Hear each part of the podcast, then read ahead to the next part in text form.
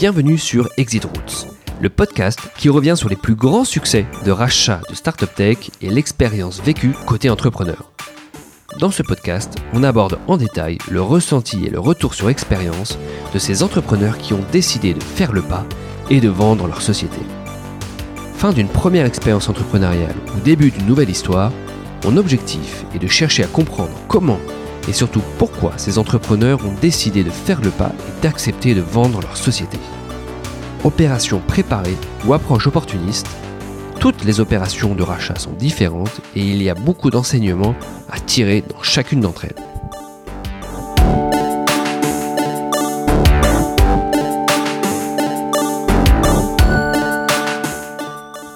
Ce podcast vous est présenté par Tech Deal Partners. Tech Deal Partners est une banque d'affaires nouvelle génération dédiée aux startups et aux PME innovantes et spécialisée sur le secteur tech et digital.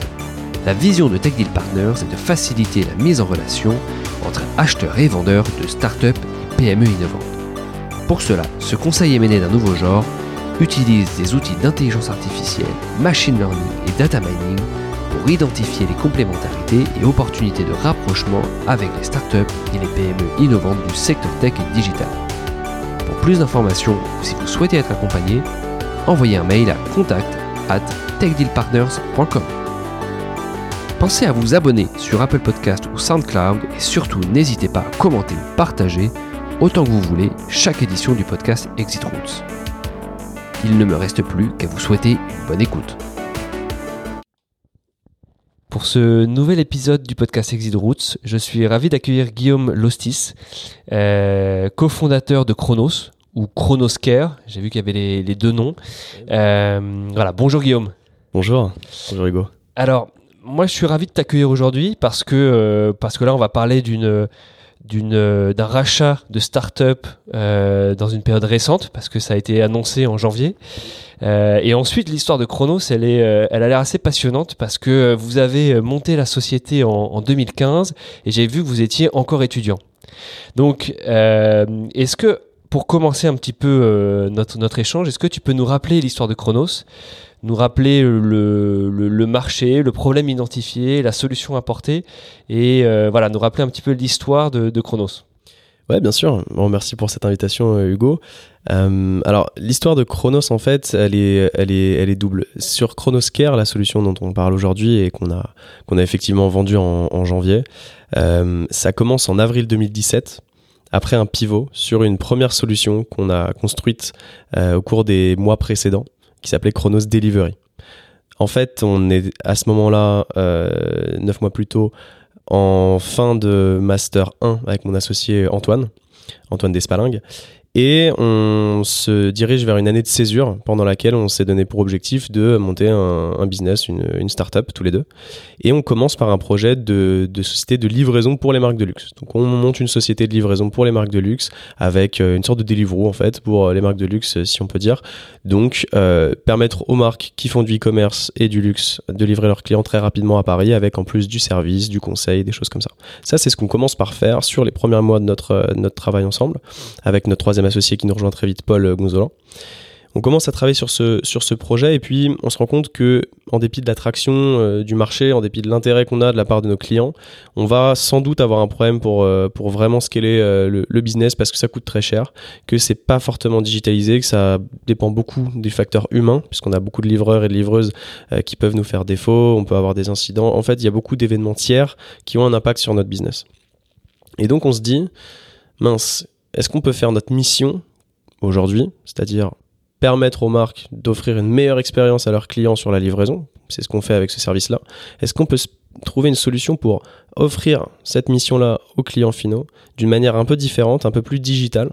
Et on se rend compte que dans le cadre de notre service de livraison euh, de, euh, de, de produits de luxe, on a construit euh, bah, une interface de suivi pour ce service de livraison. Et on se dit que si on branche cette interface de suivi de livraison là à d'autres transporteurs qui existent euh, en Europe, en fait, on peut apporter de la valeur sur le post-achat, sur l'expérience client après l'achat sur Internet et continuer à, poursuivre cette mission qu'on a, qu'on a construite d'une manière plus scalable, qui dépend moins de l'humain et qui est plus technologique.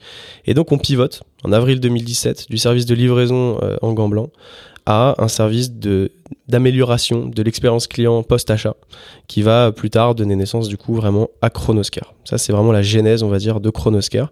On va en, vraiment en reparler sur, sur ce qu'on fait à ce moment-là mais c'est ça la genèse de Chronoscare. Et on est très vite incubé par les Galeries Lafayette qui nous font confiance par leur incubateur qui s'appelle Lafayette Plug and Play et qui nous incube et qui nous accompagne euh, d'avril 2017 jusque fin 2017 il nous donne un challenge. Euh, Peter, qui est le, dirigeant de l'incubateur, nous donne un challenge. nous dit les gars, euh, si vous pouvez me prouver que dans trois mois vous avez un truc solide avec votre pivot euh, qui intéresse les, les, jurys de mon, de mon, incubateur, alors ok, je vous donne une chance de leur présenter et peut-être de rentrer dans la prochaine promotion. C'est ce qui se passe.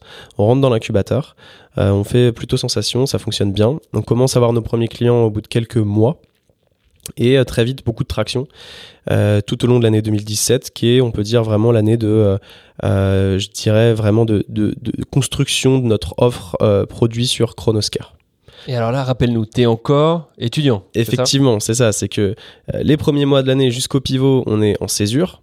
Euh, juste après le pivot, c'est les vacances d'été et là, on revient en cours finalement pour la rentrée de septembre en Master 2. Et donc, on revient euh, en cours à Dauphine, puisque c'est euh, là que nous sommes avec Antoine. on revient pour finir notre Master 2 en alternance à Dauphine. Et là, on bénéficie de, euh, pas mal de, faveurs, on va dire, de l'administration, puisqu'on arrive à obtenir le droit de faire en parallèle de nos études euh, notre, projet entrepreneurial, euh, notre startup Chronoscare. Et donc, on a des aménagements de cours, on va très peu en cours, et on doit simplement, on va dire, le deal, si on peut dire off the record, c'est vous réussissez vos partiels et on vous laisse tranquille. Et comme ça, ça nous donne vraiment les mains libres pour travailler à côté. D'accord. Et pour bien comprendre cette période, alors de 2015 à 2007, de, du, business initial au pivot, etc., vous étiez une équipe de trois fondateurs, euh, sans financement. Euh, raconte-nous un petit peu comment ça s'est passé cette période. En fait, euh, effectivement, jusqu'au moment où vraiment on commence à avoir de l'attraction et nos premiers clients, donc ça c'est la fin de 2017, donc la fin de l'incubation chez Galerie Lafayette qui sera ensuite suivie de l'incubation chez LVMH, on, y reviendra. Mais jusqu'à cette période-là, on n'a euh, pas particulièrement de ressources. On n'est euh, pas encore diplômé, ni Antoine ni moi. Notre troisième associé, Paul, lui, a un peu plus de ressources personnelles parce qu'il travaille à côté, mais on, on roule pas sur l'or du tout. Et donc moi, je fais un emprunt bancaire pour, pour commencer à financer Chronos.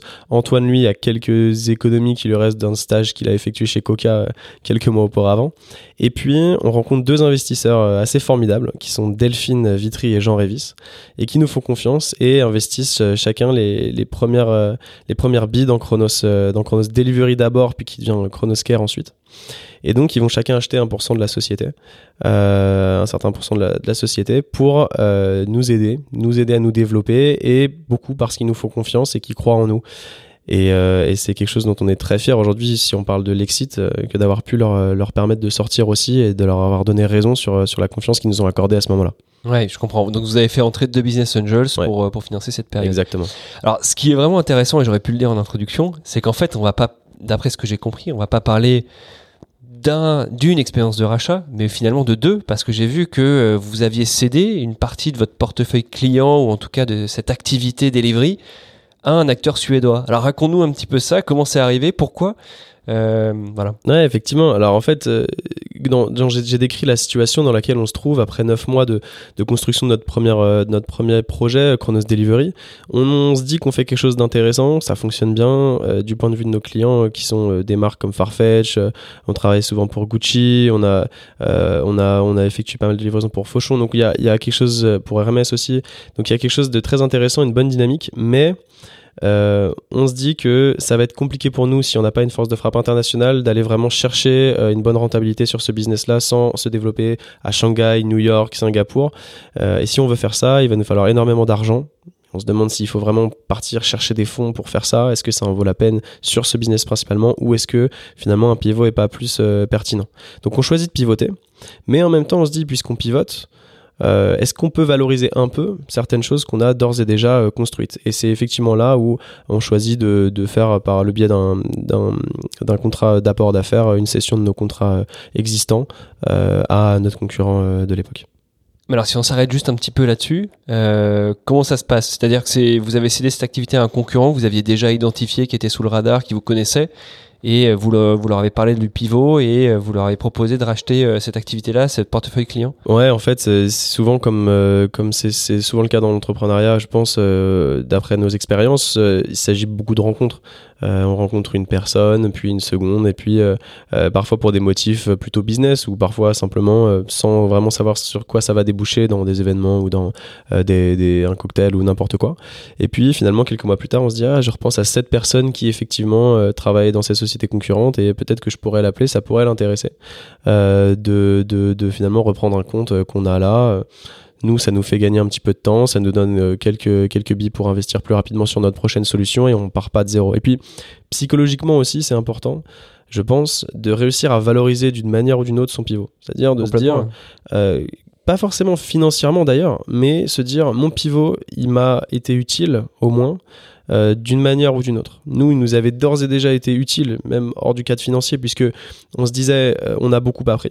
On a appris vraiment sur ce qu'est notre mission, on sait qu'aujourd'hui, ce qu'on veut faire, c'est améliorer l'expérience des clients après leur achat sur Internet, et on va le faire pour un nombre encore plus grand. Euh, on savait qu'on fonctionnait bien en équipe avec mes, mes deux autres associés, et on savait qu'on avait deux investisseurs qui nous faisaient confiance et qui allaient nous porter. Donc on avait appris beaucoup de choses, on avait énormément appris sur notre capacité aussi à exécuter, à réaliser euh, nos propres métiers, chacun euh, nos rôles dans, dans l'entreprise. Euh, mais effectivement, cerise sur le gâteau, si on peut avoir un petit, un petit gain financier ou quelque chose qui permet de réinvestir par la suite, c'est plutôt agréable et ça permet de capitaliser sur, sur ça et de tourner la page sans avoir d'amertume ou, ou vraiment en se projetant sur le prochain, sur le, pivot vraiment avec beaucoup de, de passion. Ouais, on comprend vraiment ce que tu dis, ça fait du sens. alors maintenant, si on revient sur sur Chronos, Chronos Care, disons, euh, post-pivot. Mhm. Donc là, tu nous disais euh, le programme avec Galerie Lafayette Plug and Play, ça, c'est un succès. Euh, donc fin, fin 2017, vous commencez à avoir des, des premiers clients. J'ai vu que c'était essentiellement des, des, des, clients sur la partie retail. Alors maintenant, explique-nous un petit peu comment ça se passe cette période où, où ton pivot est successful. Euh, et donc, tu as l'année 2018 qui se, présente devant toi. comment vous l'appréhendez en termes de financement, en termes de stratégie business, en termes de façon d'adresser son marché et quelles sont les, difficultés que vous rencontrez? Parce que j'imagine voilà, que, vous rencontrez également pas mal de difficultés. Yes, bien sûr. Alors en fait, euh, sur cette période-là, si tu veux, d'avril 2017 à fin 2017, c'est la période Guerre Lafayette. La première difficulté, et je reviens tout petit peu dans le temps euh, pour répondre à ta question, mais la première difficulté, elle est sur les tout premiers mois d'abord. C'est-à-dire que c'est des mois qui sont hyper intenses. On vient de pivoter, on se dit, ok, là maintenant, on va, on va vraiment avoir un impact encore plus grand. On, est passé à la vitesse supérieure, ça va être hyper excitant. Mais en même temps, il faut énormément travailler parce qu'il faut tout recommencer et sur une solution encore plus technologique. Donc maintenant, euh, il va falloir faire des grosses heures, il va falloir sortir beaucoup de choses et faire nos preuves parce qu'en plus, on est sous pression, parce qu'on se dit qu'on veut vraiment rentrer dans l'incubateur des Galeries Lafayette et que si on veut réussir à faire ça, il va falloir qu'on sorte quelque chose qui, envoie du lourd. Donc là, euh, pas mal de, pas mal de pression et en même temps, sans doute une des périodes les plus excitantes avec celle vraiment de scale-up euh, après où on a une forte croissance par la suite. Mais le tout départ, la création du produit, c'est un moment vraiment assez, assez fascinant où tout, tout est un, bouillonnement, on crée des nouvelles choses tous les jours, on teste, des, on teste beaucoup euh, auprès de nos clients, on prend des feedbacks, on montre des mock-ups, parfois on, vend euh, quasiment sur des, sur des, des, slideware, enfin c'est assez, c'est assez excitant euh, et, ça nous plaît beaucoup. Et rappelle-nous, dans les trois fondateurs, tu as des fondateurs qui sont sur la partie tech? Oui, effectivement, on a Paul qui est notre CTO, Paul Gonzolin qui est notre CTO, Antoine qui s'occupe vraiment des, sales. Euh, et, moi qui fais un peu la jonction sur, euh, ces deux fonctionnalités-là, en étant, enfin sur ces deux rôles-là, en étant euh, présent au rendez-vous, en faisant des pré-sales et puis en, me posant beaucoup sur la question du produit, les fonctionnalités avec Paul. Et sur la partie UI et, et, rendu graphique. Et donc on on continue à travailler, on signe nos premiers clients, on commence à avoir des petits clients. notre tout premier client c'est Léo et Violette. Euh, une marque de maroquinerie euh, parisienne euh, qu'on aime beaucoup, à qui on passe le bonjour Léo. et qui nous dit ok go moi ça m'intéresse ce que vous me proposez on commence ça ça fait vachement du bien on commence à avoir un tout premier client qui nous dit ok moi je peux payer pour ça ça va améliorer l'expérience de mes clients donc ça valide aussi nos hypothèses c'est un premier cycle de validation qui, est complété et, ça fait beaucoup de bien. On continue comme ça, on signe euh, tout au long de l'année d'autres clients, notamment Veja, qui est notre premier client un peu plus gros, euh, et qui pareil nous disent les filles de Veja, euh, Melissa et Charlotte qui nous disent ok Banco, on y va, on, signe avec vous, c'est cool, ça nous plaît, et qui lancent très très vite avec nous. Donc pareil, des marques assez dynamiques, jeunes, qui peuvent démarrer très vite. Donc en termes de cash, c'est bien pour nous, et puis en termes de fonctionnalité surtout et d'apprentissage régulièrement sur le sur sur l'expérience qu'on propose aux clients, c'est énorme en fait en termes de, temps gagné. On continue comme ça, on finit l'année 2017 et là on a beaucoup de visibilité grâce au network des Galeries Lafayette. On a rencontré beaucoup de gens et on est sur un marché qui commence à comprendre l'intérêt euh, d'une telle solution. Jusqu'à présent, on a beaucoup, beaucoup dû expliquer euh, à nos interlocuteurs pourquoi on pense qu'ils ont besoin de nous mais c'est pas la meilleure, euh, meilleur paradigme pour réussir à vendre quelque chose. C'est un petit peu mieux quand quelques mois plus tard, euh, tout le monde vient nous voir en nous disant ok, tout le monde a compris qu'il y a besoin d'une telle solution. On est en train de se demander euh, est-ce qu'on y va maintenant ou est-ce qu'on y va dans un mois ou est-ce qu'on y va avec quelqu'un d'autre? Et donc on finit l'année 2017 et alors qu'on se demande si on va prendre des bureaux, on est appelé par LVMH qui nous dit bonjour, on a on a vu votre votre startup chez Les Galeries Lafayette et on aimerait bien que vous rejoigniez euh, notre nouvel incubateur euh, qu'on ouvre euh, à Station F, pour laquelle on, va pouvoir vous sélectionner si vous remplissez les critères. Donc on commence à travailler avec LVMH, on rentre dans l'incubateur. Et vous êtes combien à l'époque? Toujours trois fondateurs? On est à ce moment-là, on est cinq dans l'équipe. on a été rejoint par deux personnes et on est cinq dans l'équipe, notamment avec une personne en plus, Yasmine qui est sur la partie design et Juliette qui est sur la partie commerciale avec nous. Et ces personnes, tu les as ajoutées à l'équipe sans avoir besoin de faire euh, un tour de financement particulier? Non, pas particulièrement. Alors à ce stade-là, elles sont stagiaires, mhm. euh, stagiaires en, césure. Et euh, nous, on se dit, on va d'abord prendre des gens avec nous qui peuvent grandir avec nous parce qu'on a cette particularité d'être nous-mêmes en fait à ce moment-là des étudiants. Et donc on, on, a un plaisir aussi un peu particulier à se dire on, on, travaille en équipe avec des gens qui nous ressemblent et on se sent pas non plus légitime d'aller chercher tout de suite des profils hyper seniors ou des, profils un peu différents. En parallèle de ça, en plus, on n'a pas des besoins énormes en termes humains puisqu'on arrive à bien tenir la tech euh, avec Paul qui, qui chapeaute vraiment euh, la chose, le développement produit qui fonctionne bien euh, quand moi aussi j'y participe et Antoine qui vend très bien par ailleurs. Donc à ce stade-là, ça tient bien on est dans toute la vie de Chronos d'ailleurs jusqu'à la fin euh, là euh, jusqu'à la, vraiment la fin de la vie de Chronos en tant que indépendante c'est-à-dire la vente. On a toujours été euh, pas mal à la corde en termes d'investissement personnel euh, et de, travail, mais on a toujours réussi à faire euh, beaucoup avec très très peu de ressources. Je pense que c'est vraiment la chose qui nous définit le mieux, notre capacité à exécuter énormément de choses, à réaliser énormément de choses euh, avec beaucoup moins de ressources que des grandes entreprises ou que des concurrents, pas forcément beaucoup d'argent, pas forcément beaucoup d'humains, mais beaucoup de talent, beaucoup d'envie et une grande vitesse d'exécution. Donc on fait ça, on est euh, en janvier, on rejoint LVMH à Station F, donc euh, moment sympa aussi, puisque on se déplace, on change d'endroit, euh, nouveau cycle qui commence, c'est sympa, ça fait 9 mois qu'on est rue de Paradis chez Galerie Lafayette, donc c'est bien aussi de changer d'air pour rester créatif. Nous, comme on va très vite, je l'ai dit, on est, on est content de changer assez régulièrement, on va dire un an, c'est un peu notre date d'expiration sur un même lieu de travail. Et donc on rejoint le LVMH à, Station F, on commence à travailler là-bas. Et 2018, euh, c'est vraiment l'année où euh, ça explose en termes de, références clients, en termes de volume de commandes traitées, euh, en termes de, nombre de clients servis au bout de la chaîne. Donc pour faire un petit aparté ici, grosso modo, ce qu'on propose aux clients sont des expériences de suivi de livraison pour que on les aide à améliorer euh, leur relation avec leur marque quand ils suivent leur colis euh, au cours d'une livraison. Donc des pages de suivi de livraison améliorées avec du contenu, de l'assistance client, des notifications pour informer les clients quand leur colis va être en retard ou quand il va avoir un incident quelconque. Euh, et puis pour les marques, de la data autour de leur performance en termes de livraison, en termes de logistique, en termes d'expérience client, de satisfaction.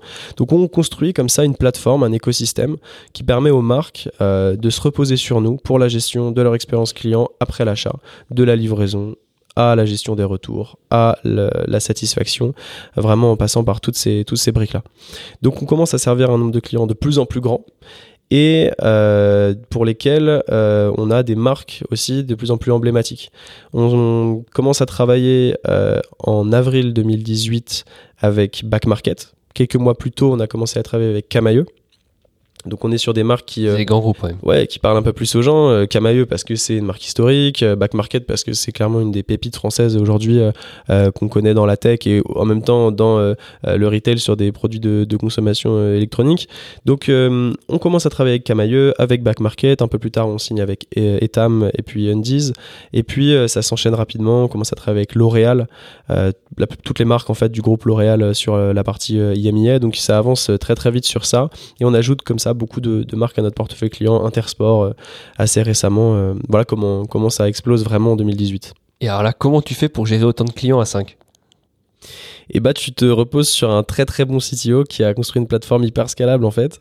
Euh, tu réalises que tu fais tourner tout ça avec des coûts d'infrastructure et de serveurs qui sont extrêmement moindres euh, par rapport à, ce que beaucoup d'autres euh, startups technologiques ou dans le SaaS euh, vont pouvoir supporter parce que on a beaucoup de, choses faites en interne, parce qu'on n'est pas sur des technologies super fancy qui coûtent cher, qu'on n'est pas allé vendre notre âme à Google Cloud Platform ou Amazon Web Services juste parce que c'est stylé.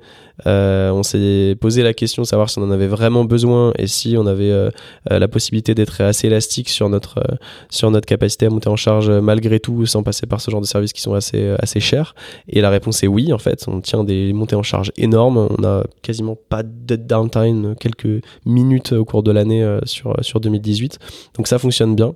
Évidemment, il y a des, moments où on prend quelques coups de pression parce que voilà, quand on lance une très grosse marque, euh, parfois sur des, intervalles très courts de temps, euh, et qu'en plus il y a de la concurrence sur ce même deal, qu'il faut faire un test grandeur nature, qu'il faut démontrer la performance de la solution, il y a des moments où on passe des soirées où on, finit tard et on on a beaucoup de pression. Mais je pense que c'est d'une part le lot de tous les entrepreneurs qui ont une grosse croissance à gérer, et puis d'autre part, et surtout à notre âge, quelque chose de très excitant avec euh, pas vraiment de conséquences négatives sur notre vie.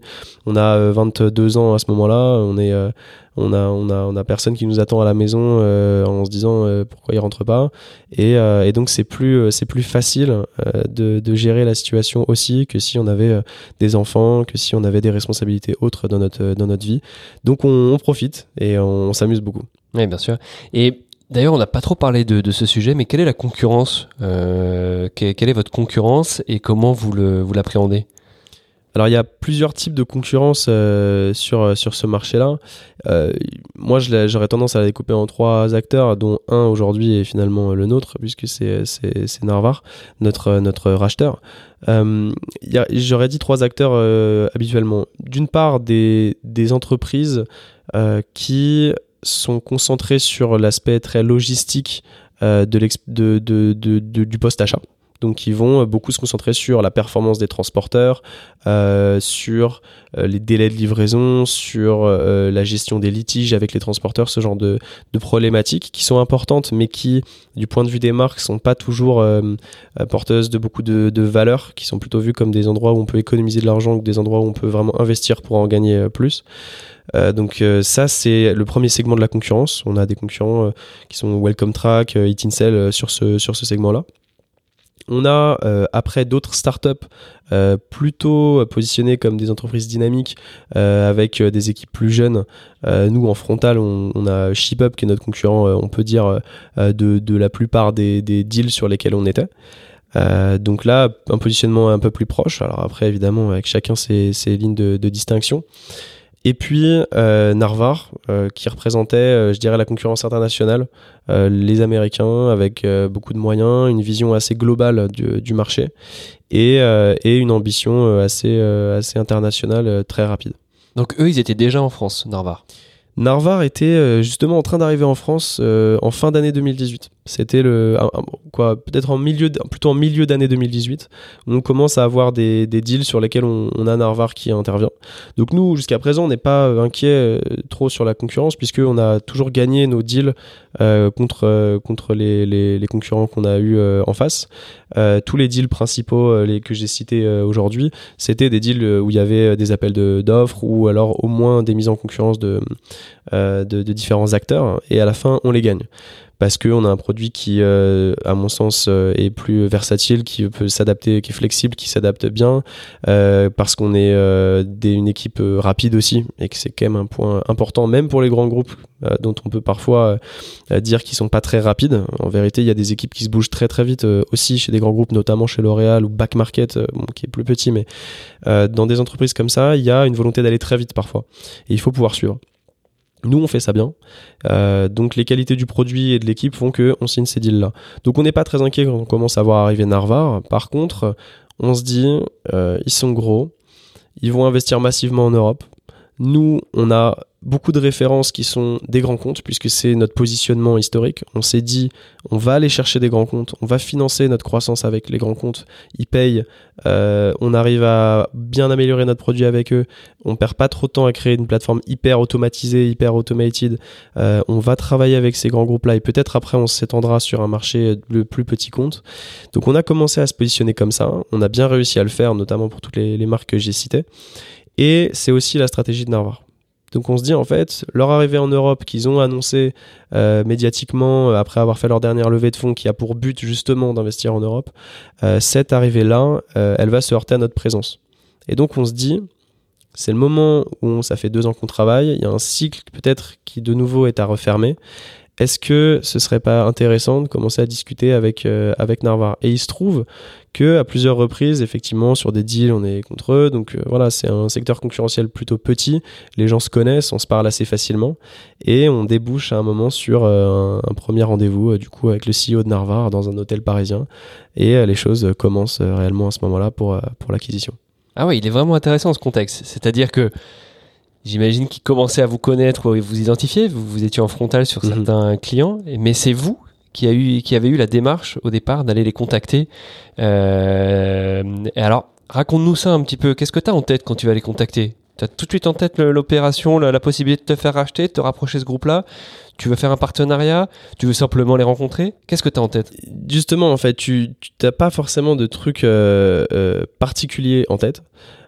tu te dis, c'est toujours bien de connaître euh, les gens qui travaillent sur les mêmes sujets que toi, même quand c'est des concurrents. Complètement. Euh, nous, notre euh, approche, on se considère plutôt comme bienveillant. On n'a aucun problème à rencontrer nos concurrents, à leur dire bonjour, à rigoler avec eux cinq minutes. Alors évidemment, on va pas débattre de, de, du cœur de notre techno et de, et de notre roadmap en termes de développement de fonctionnalités, mais c'est intéressant toujours de discuter avec les autres personnes qui aujourd'hui sont des concurrents, mais qui peut-être demain peuvent être des partenaires, euh, peuvent être euh, des racheteurs, peuvent être des rachetés.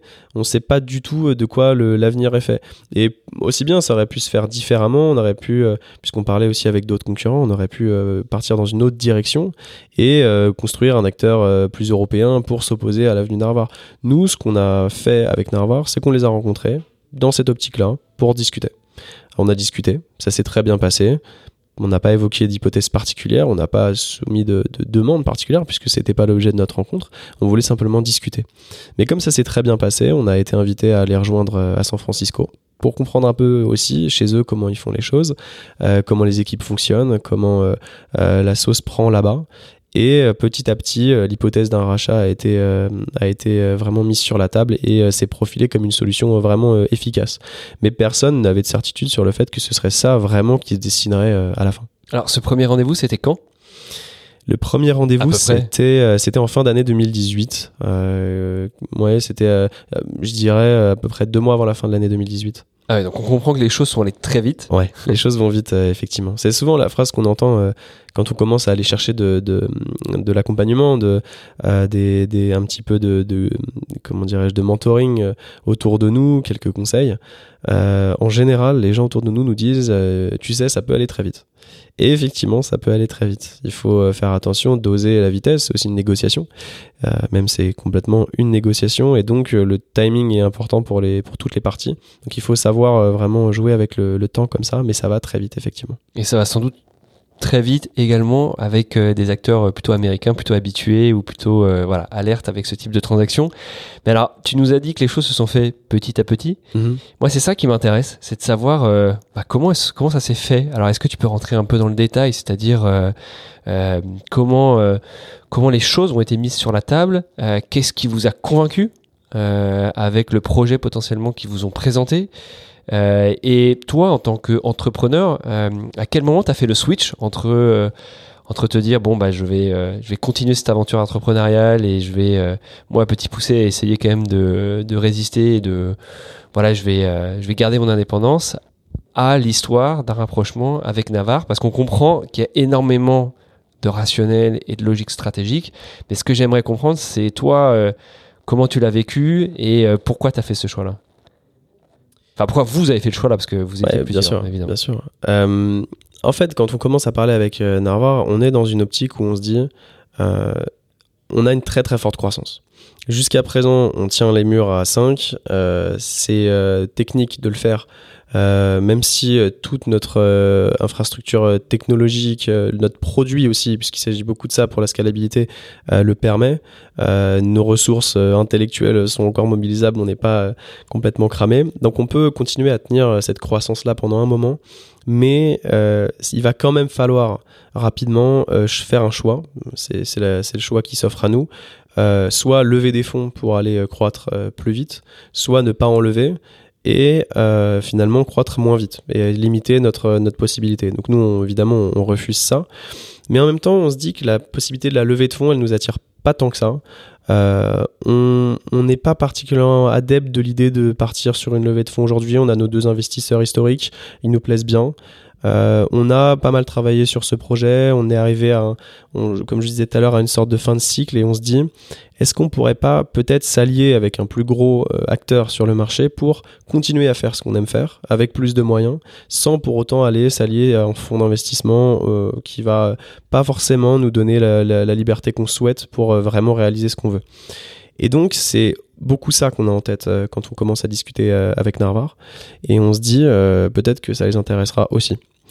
Et donc, pour répondre à ta question, comment ça fait pour petit à petit se produire Ce que nous, on recherche dans les discussions qu'on va avoir avec eux, euh, évidemment, il y a toute une partie des discussions qui concernent leur achat, des montants euh, financiers, des conditions euh, de, de, rachat, des, tout ce qui est classique dans un deal M&A.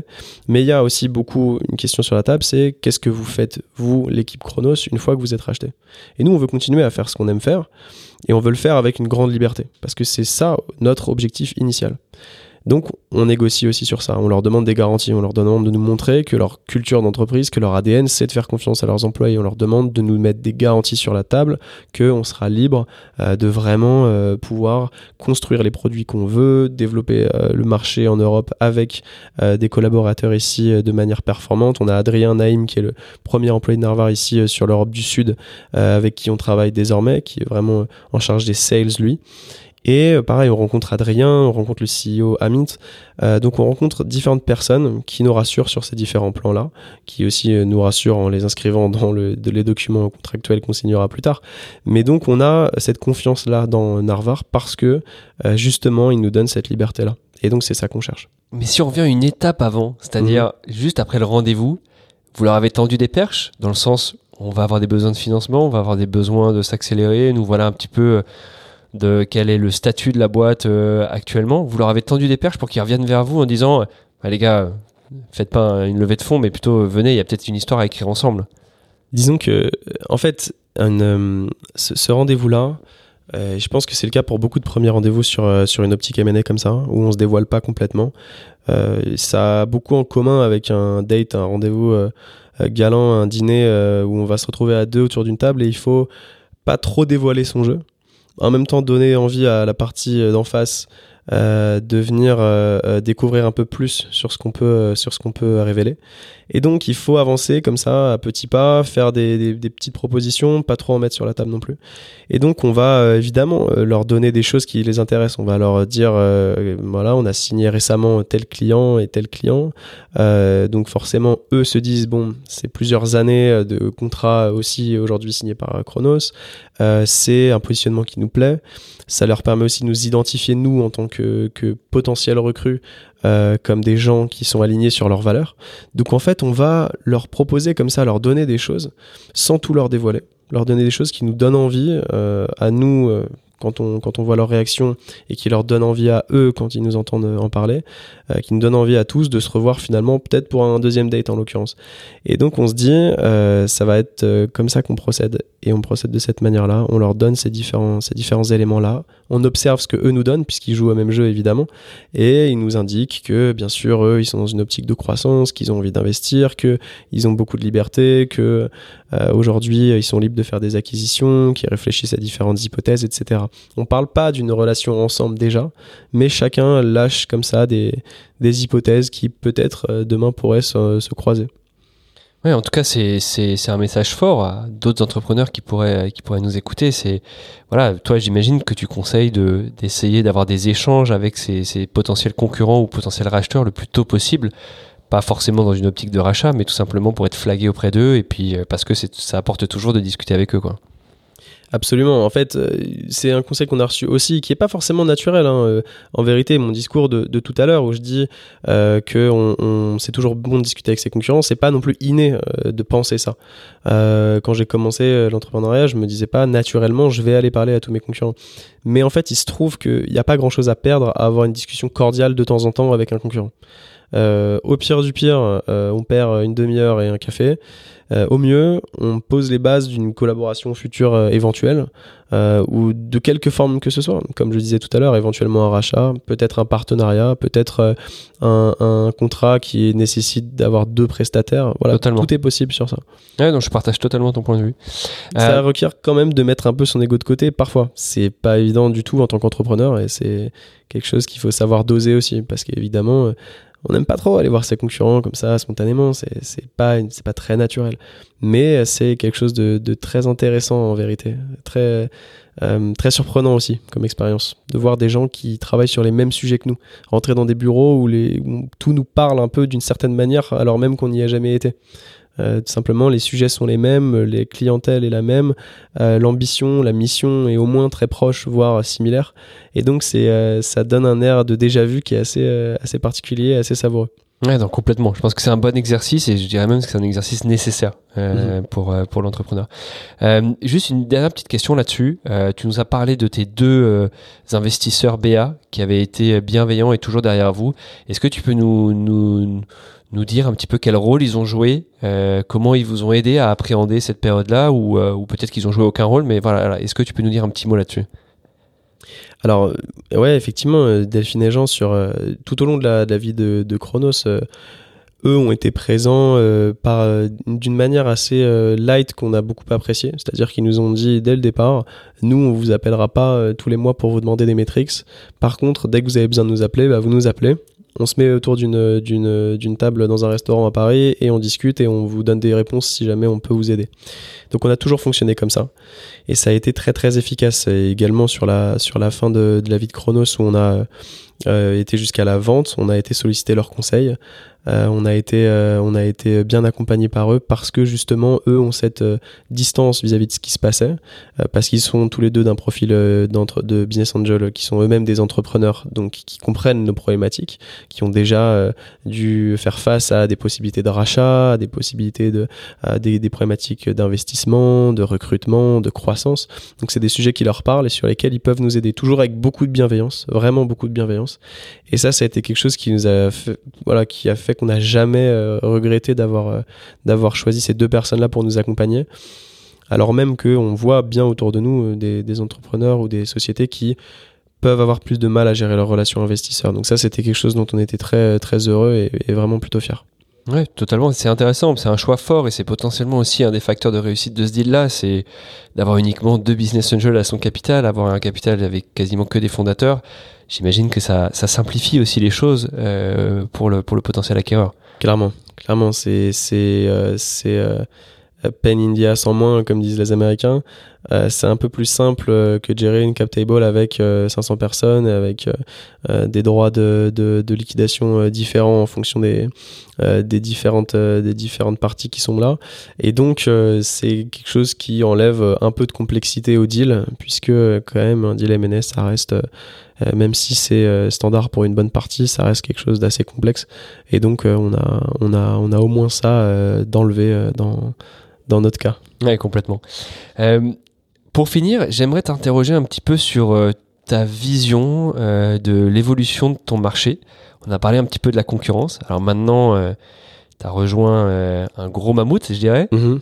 donc peux-tu voilà, finir, finir par nous donner un petit peu ta, ta vision du marché et potentiellement bah, voilà, la vision commune que vous avez avec Navarre alors, ouais, bien sûr. Le, le Narvar, c'est une société qui fait 250 personnes à San Francisco et euh, une, une, trentaine aujourd'hui en Europe, euh, dont une bonne vingtaine à Londres. Donc, ça reste une. C'est une grosse start-up en fait. C'est une société qui a bien cru, qui recrute beaucoup. Euh, et qui aujourd'hui va se poser des questions d'organisation, un peu plus de process qu'une toute petite startup. Mais heureusement, ils sont pas encore au stade du gros mammouth qui aurait des, des process assez lents, même si on a observé en plus il y a des, des très très gros mastodontes euh, de certaines industries euh, parmi nos clients, une très grande rapidité, une bonne réaction. ma vision du marché demain, elle est de elle est, assez simple. Je pense qu'il y a un besoin d'un gros acteur mondial qui sera capable de gérer euh, les problématiques des e-commerçants, euh, un peu comme Amazon le fait pour ses vendeurs. C'est-à-dire que euh, je crois très récemment, je voyais les, chiffres du e-commerce aux États-Unis. Ça fait pas mal de temps maintenant qu'Amazon a au moins la moitié du e-commerce américain. Et là-bas, du coup, c'est assez flagrant. Et je crois en France depuis peu également. là-bas, en fait, aux États-Unis, c'est assez évident qu'il faut avoir un acteur qui permettent à tous les e-commerçants de bénéficier d'une force de frappe importante pour contrecarrer Amazon euh, dans leur propre pied carré, précaré. Et donc du coup, euh, une plateforme comme Narva, que nous on aime beaucoup, euh, permet de faire ça parce que justement il y a cette dimension internationale, parce que il y a cette possibilité qui est donnée à tous de bénéficier d'un réseau et d'une force de frappe vraiment non négligeable. C'est pour ça que nous on croit pas mal à cette émergence d'un acteur mondial. Il y a sans doute de la place pour des acteurs locaux sur des verticales un petit peu différentes et sur des, des, secteurs euh, un petit peu différents en termes de positionnement sur le marché, euh, des plus petits comptes par exemple. Euh, c'est le cas de certains de nos concurrents qui se concentrent plus sur les petits comptes parce que du coup effectivement c'est pas vraiment la cible d'un acteur vraiment corporate comme comme Narvar l'était, comme Narvar pardon ou comme Chronos l'était. donc voilà, je pense que cette segmentation aujourd'hui elle se fera comme ça un, voire peut-être deux acteurs globaux pour euh, s'adresser aux grands comptes, à ceux qui font vraiment le volume dans le e-commerce, euh, les grosses plateformes, les grosses marketplaces et les gros retailers euh, que, qui sont aujourd'hui dans nos clients et dans ceux de Narvar. Et puis, sans doute, des acteurs locaux qui pourront adresser les, les, besoins des plus petits clients sur des plus petites plateformes e-commerce et sur des, des, des, secteurs un peu plus nichés. Ok, super intéressant. Écoute, merci beaucoup pour ton temps, Guillaume, et on te souhaite bah, plein de bonnes choses pour cette nouvelle aventure avec Narva. Merci Hugo pour ton invitation.